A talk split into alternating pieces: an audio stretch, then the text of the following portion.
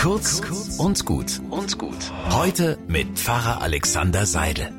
Kennt ihr die Elf-Städte-Tour? Das ist der berühmteste Eislaufwettbewerb in den Niederlanden. Er geht über die zugefrorenen Flüsse und Grachten an elf Städten vorbei, über 200 Kilometer, ein Mega-Event.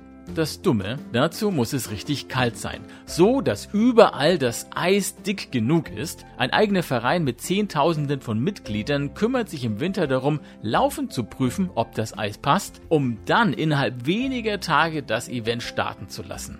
Das Verrückte, vor 25 Jahren hat das zum letzten Mal geklappt. Seitdem warten die Niederländer darauf, dass es endlich mal wieder lang genug friert. Ich bewundere das. Dieses Durchhaltevermögen.